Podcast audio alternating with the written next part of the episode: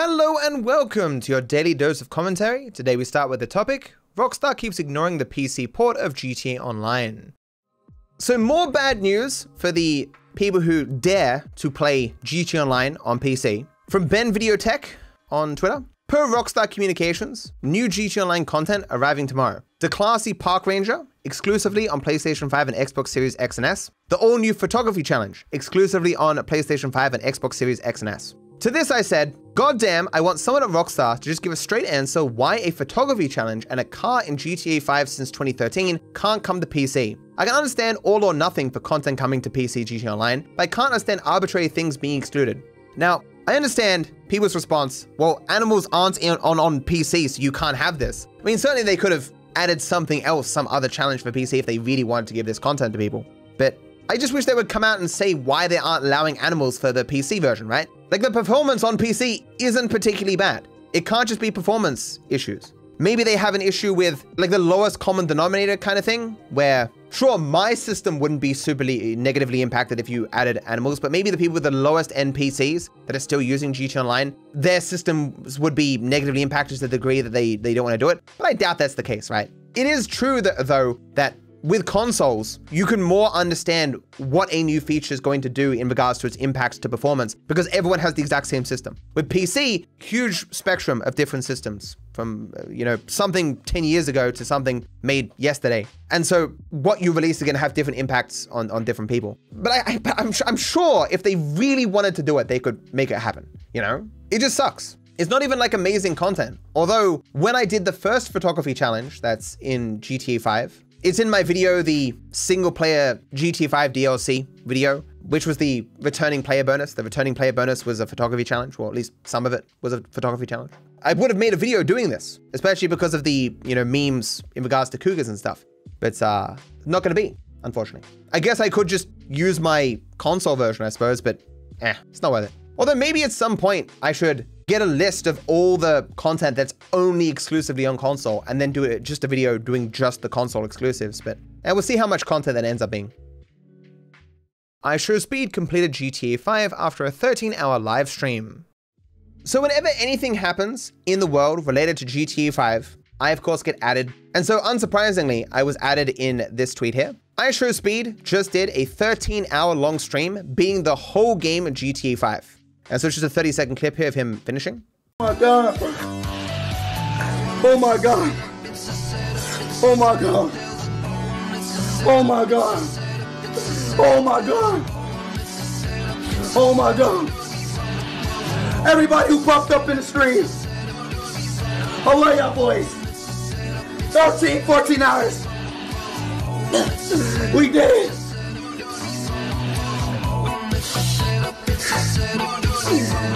Speed game. I agree. That is a speed game. I gotta say, he looked like he was really struggling at the end there. Like, he, he legitimately looked like he's, he's run a marathon. And as a person who's 100% of the game quite a few times, it is quite taxing. But uh, he, he looked like he was out of breath. Is this him saying he's got 75,000 viewers finishing here? That's nuts. I wouldn't mind having 75,000 viewers when completing GTA 5. I think if I did a full speed run now, I'd probably end the stream with maybe four or 5,000 viewers. If I was like gonna PB, maybe 7,000. If I was gonna world record, maybe 10,000. Like even the most optimal situation I could possibly be in with a game that I've dedicated 10 years of my life to, there's no way in hell I get anywhere close to 75,000 people. And so it just goes to show the huge difference in our level of popularity. Like you guys may look at me and go, oh my God, it's that famous Dark Viper AU guy. I look at myself and I go, Uh, this guy's got 75,000 viewers just being a game that came out 10 years ago.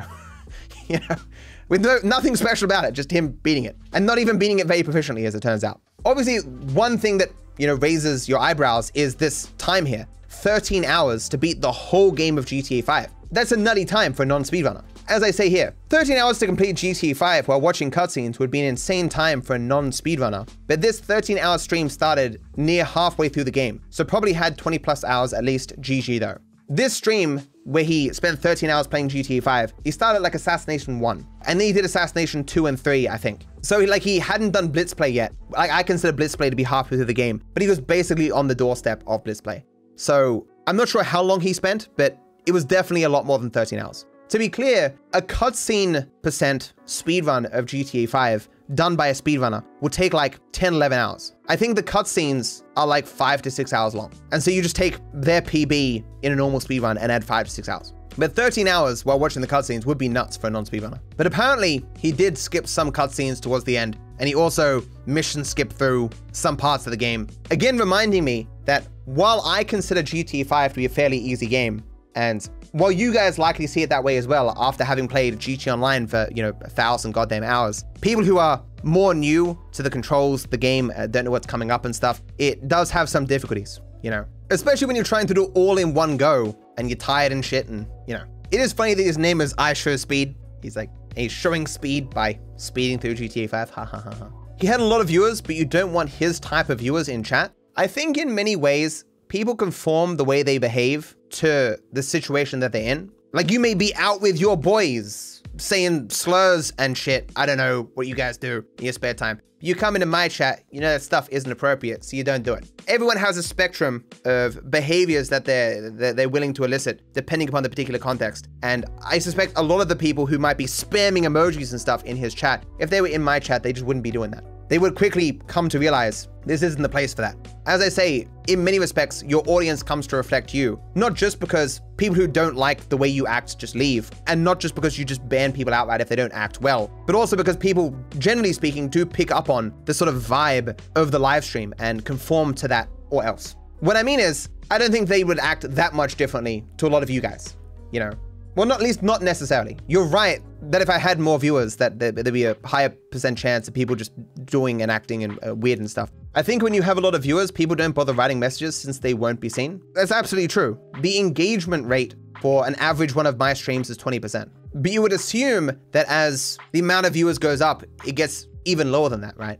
Although a lot of people don't type things in chat because they want to be seen by the streamer themselves, but they want to get, they want to be involved in the chat vibe of, like in the same way that you're in a crowd at sports arena where you go, yeah, kind of thing. You type an emoji, not because the streamer is going to be specifically looking at your emoji, but because it's a part of the crowd, you know? Does having a young audience reflect on a creator poorly?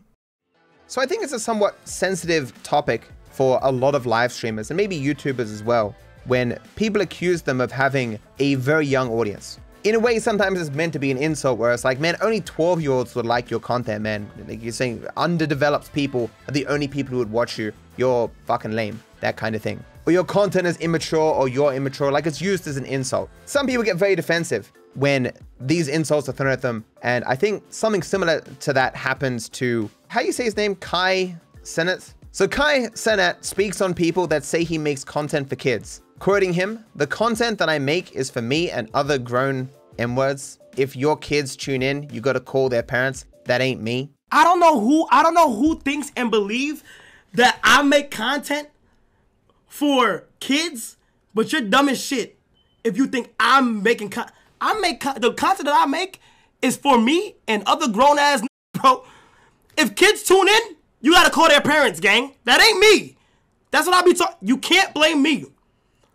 If kids is tuning in also, if you do your fucking research, you dumb bitch, type in Kai Cenat on Twitch. Click on my stream and, and see if it warns you to be 18 plus to continue further watching. I can call up my Twitch rep and say, hey, can you please take off that warning for my shit? But guess what? I leave it. Wanna know why? Because hopefully you 18 plus watching this shit. It literally warns you before you click on my stream. It does him no favors when people accusing him of, uh, you know, sort of being immature and targeting uh, and, and being watched by immature people, when he's like, bitch, do your research. If indeed he does set his stream to mature only, that, that's utterly meaningless, right? Who he wants to target is completely separate from the audience that watches him. And obviously it, it takes no effort at all for a person to click I am over 18 and join the stream anyway. As uh, person Trop here says, yeah, I'm sure 20 year olds are saying turn on that Kai stream. At one point in time, I used to say that YouTube was the, the platform that skewed younger, but I'm not sure how true that is these days for Twitch. I think Twitch is more accessible, more mainstream than it ever was in the past. And that means it has a, a younger audience than it ever had before. I think maybe Fortnite was probably the tip, tipping point there. I would be interested to see the viewer breakdown, but as with Twitch putting out their own metrics suggests that obviously the vast majority of people on this platform are over 18 and uh, my own audience as we've done polling, it's, you know, less than 10% that's 17 or, or under. And that doesn't surprise me. I don't know the exact age breakdown of Kai, but at the end of the day, if you want to have tens of thousands of people watching your live stream, you need to have a significant amount of people who have a lot of free time to be able to watch. And a lot of those people are kids, or at least people who are under the age of 18. My YouTube audience is younger, I say. I still think it is likely the case that YouTube skews younger than Twitch. But there's absolutely no chance in this world that Kai does not have a significantly large young audience. But I doubt it's like the majority or whatever, right? It is Twitch after all. Yes, Twitch says that 70% of its viewers are between 18 and 34 years old. But then again, you don't know exactly how Twitch got those numbers. Do you give your birthday when you make an account on Twitch? You gotta have a way that people can report without any negative consequences. Because a lot of people obviously just make 18 year old accounts regardless of not they're 18, depending upon the site they're going to. And obviously, those numbers from Twitch don't mean that 30% are below 18. Obviously, there's a lot of people on the platform over the age of 34. Having seen some of Kai's content, though, I mean, no offense to him, but it, it does seem to be that sort of content that would appeal to a younger audience, right? It, it isn't like, like what even is mature content on Twitch? I, I don't know. Like, I do think though that in the same way that the main reason why Ninja was able to break so many records in regards to having like the most viewers and the most subs and all that stuff, the most primes and all that jazz, is because he was able to reach a much younger audience than anyone else was.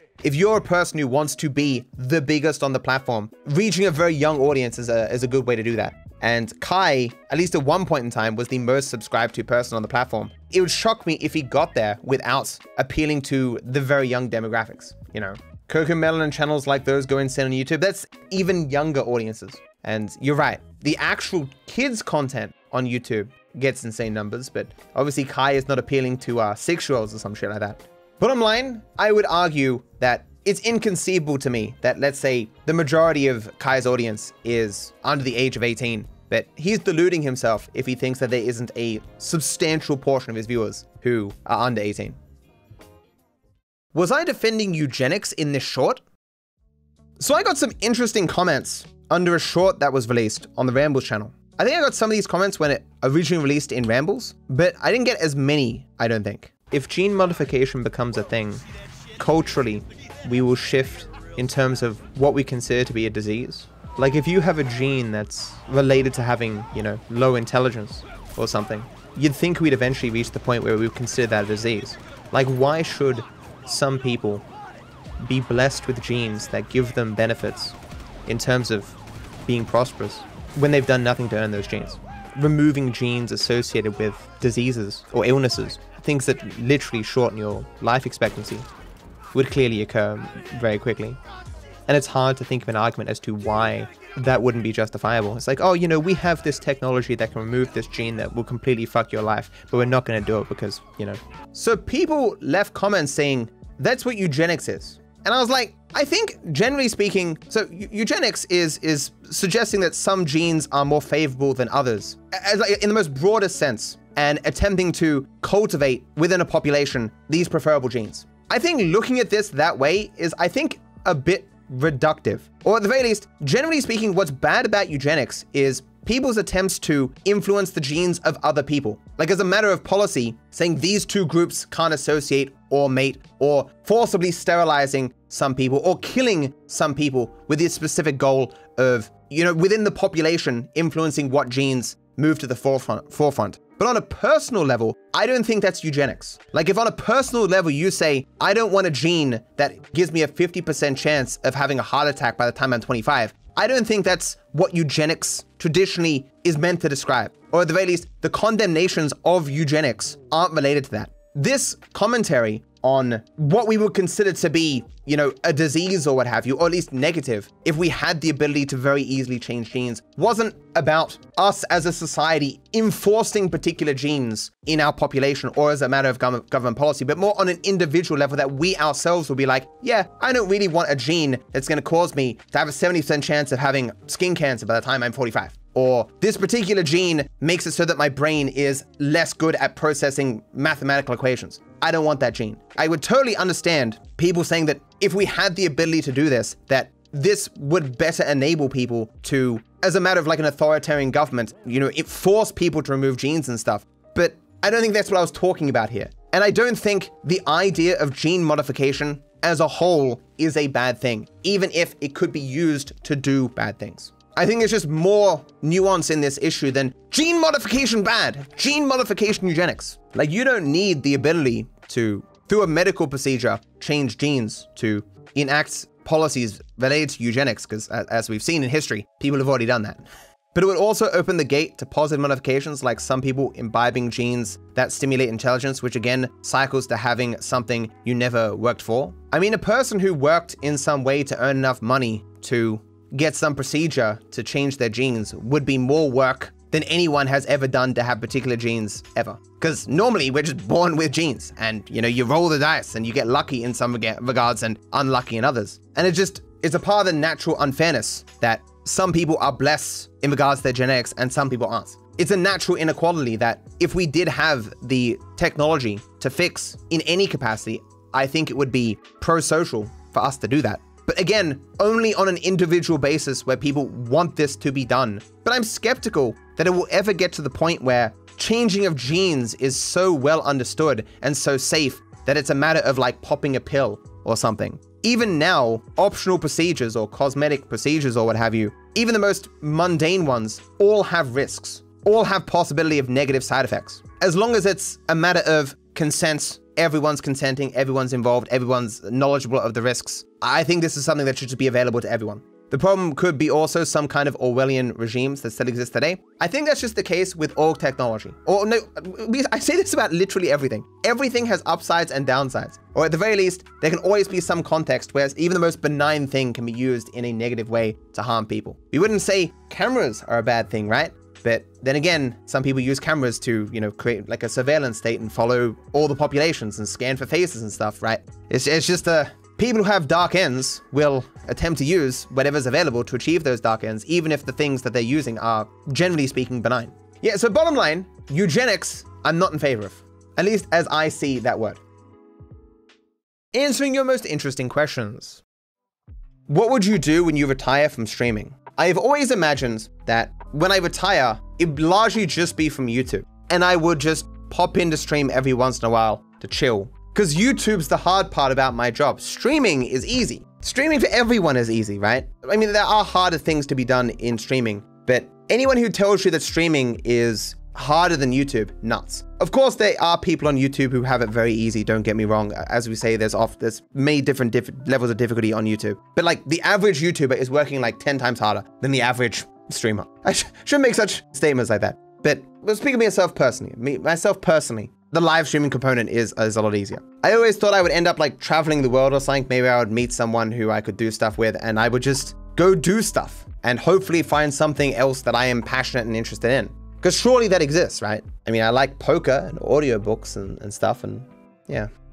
Hello, have you ever thought of taking another major, such as linguistics? Are you saying, would I go back to university and study more? I mean, if I retire, and I know I'm like in my 60s or something, maybe I would just go back to university and get a bunch of degrees or something. There are people who do that. In fact, there are people in my country who take advantage of the way the government has set up university funding, where they just rack up heaps and heaps of debt with the government going to university over and over and over again. And they never would never pay it off because they're they're you only start paying it off after you make a certain amount of money each year. Like uh, what is it like after thirty thousand dollars, you, you your wages are garnished to pay off debt you have to the government for the university courses that you take or something like that. And of course they're gonna die soon, and so they, they never pay it off. I mean, I, I, I could end up one, like one of these people is what I'm saying. Because like while university was difficult and stuff, I do like learning things, and the university environment it, it can be good for that. If you're asking whether or not I thought about taking another major when I went to university, well, I thought about doing philosophy. But the job prospects in philosophy are not many at all. And psycho psychology is similar to philosophy, but more things uh, you can put a use a psych degree to. Given the size of your channel and the views you get, it's actually very rare for you to put out videos that have sponsors in them, compared to YouTubers of similar or even smaller size. Apart from the specific sponsored videos like Fortnite or Netflix GTA, I'm curious to, to know why. The reason why it seems as though other YouTubers have more sponsors is that in often in some cases they do actually have more sponsors, but also a lot of channels only release like a video or two or three a month. I traditionally have two or three sponsors a month And that's all I really want because doing sponsorships takes time, energy, effort that I don't necessarily want to put into that stuff more than I already am. But it seems as though some channels have so many sponsors. Again, because if they're only releasing one video a month, they only need 12 sponsors to fill every single video they have with a sponsor. Where I'm releasing 15 plus videos on the main channel and like another 20 videos on the Ramble channel, it's not possible to get that many sponsors every month to organize that many deals. And I wouldn't want to. My entire life would just revolve around meeting the exact sponsor requirements for all these people. It is not as easy as you might think handling all this sponsorship stuff. It's not free money. Trust me. Sponsors are in a large part a pain, and I much prefer not having to deal with them, much if at all. I may not need many sponsors, but I will always need you to like and subscribe. Thank you for watching, and I wish you all the best.